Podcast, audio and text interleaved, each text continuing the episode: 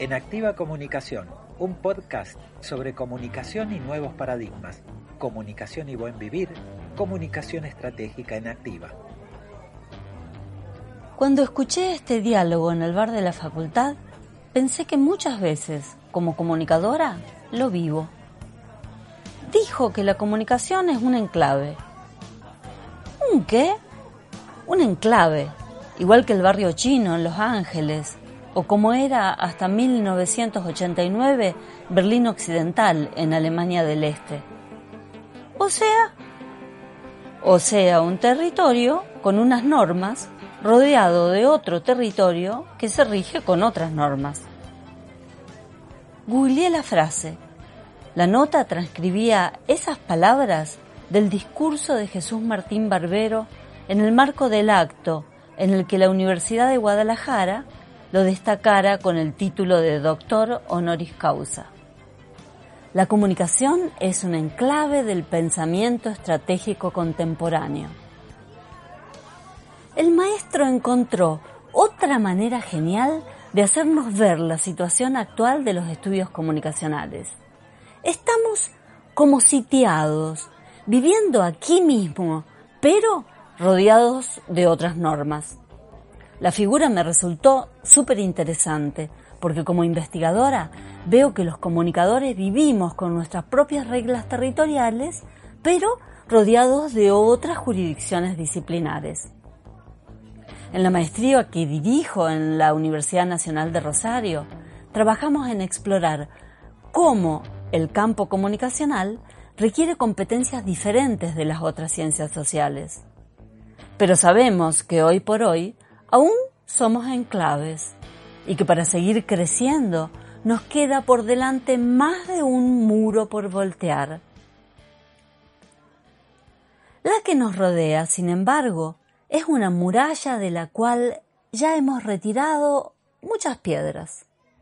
Por ejemplo, en los últimos años hemos visto cómo la complejidad de lo comunicacional se ha hecho evidente en ámbitos académicos y también en debates públicos, sostenidos en varios países de América Latina, un movimiento que en Argentina tuvo la ley de medios como epicentro y que se ha descrito en numerosos espacios. Más allá de otras derivaciones, el debate ha evidenciado que las categorías con las que se trabaja la cuestión comunicacional, por ejemplo, en las políticas públicas, resultan al menos obsoletas. La dinámica de consideración tradicional del aporte de la comunicación se ha focalizado en la creación de leyes habilitadoras del derecho a la comunicación y en la sustentación del acceso a la emisión a partir de la ampliación de la propiedad de los medios masivos. Ambos ejes piensan a la comunicación en términos de eficacia. Una fórmula especial que asegura unos procesos que ya están conocidos, los que ciertamente generan perversos y peligrosos reduccionismos que es necesario atender, pero que no alcanzan cuando se asume que la comunicación es un fenómeno complejo y fluido, no una receta, no una fórmula que ya está determinada. La comunicación desde los nuevos paradigmas es estratégica justamente por cambiar el estatuto de lo comunicacional desde el lugar de las transformaciones. La exploración se dirige entonces hacia un nuevo orden del aporte de la comunicación a las políticas públicas, en el que se habilitan varios desplazamientos interesantes, porque ubican en el núcleo del debate a esta complejidad que, por fortuna, hoy ya nadie discute. La comunicación estratégica en activa resulta aquí una vertiente diferente de la cuestión tal como se la planteaba en el siglo pasado.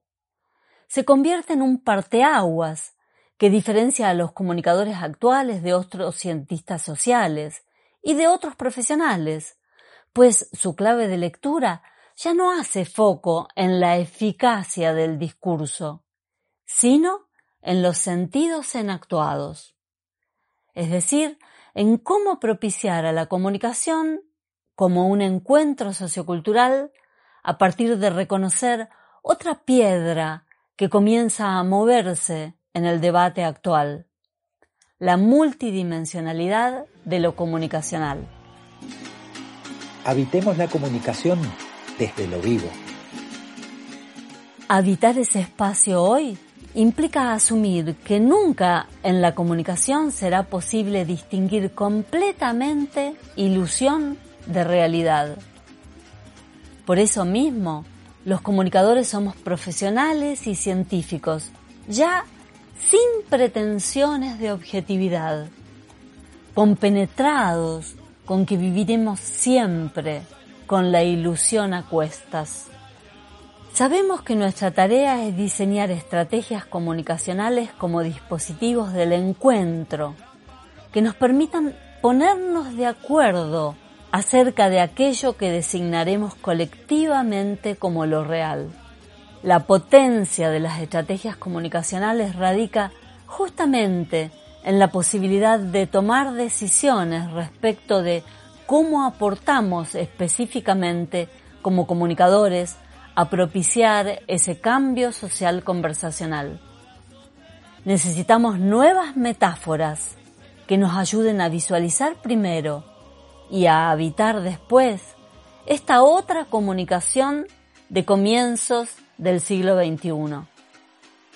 Martín Barbero nos acerca a una entrada posible.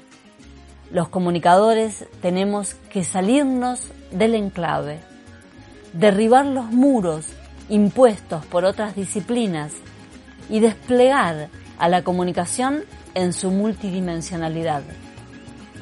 Abre la muralla.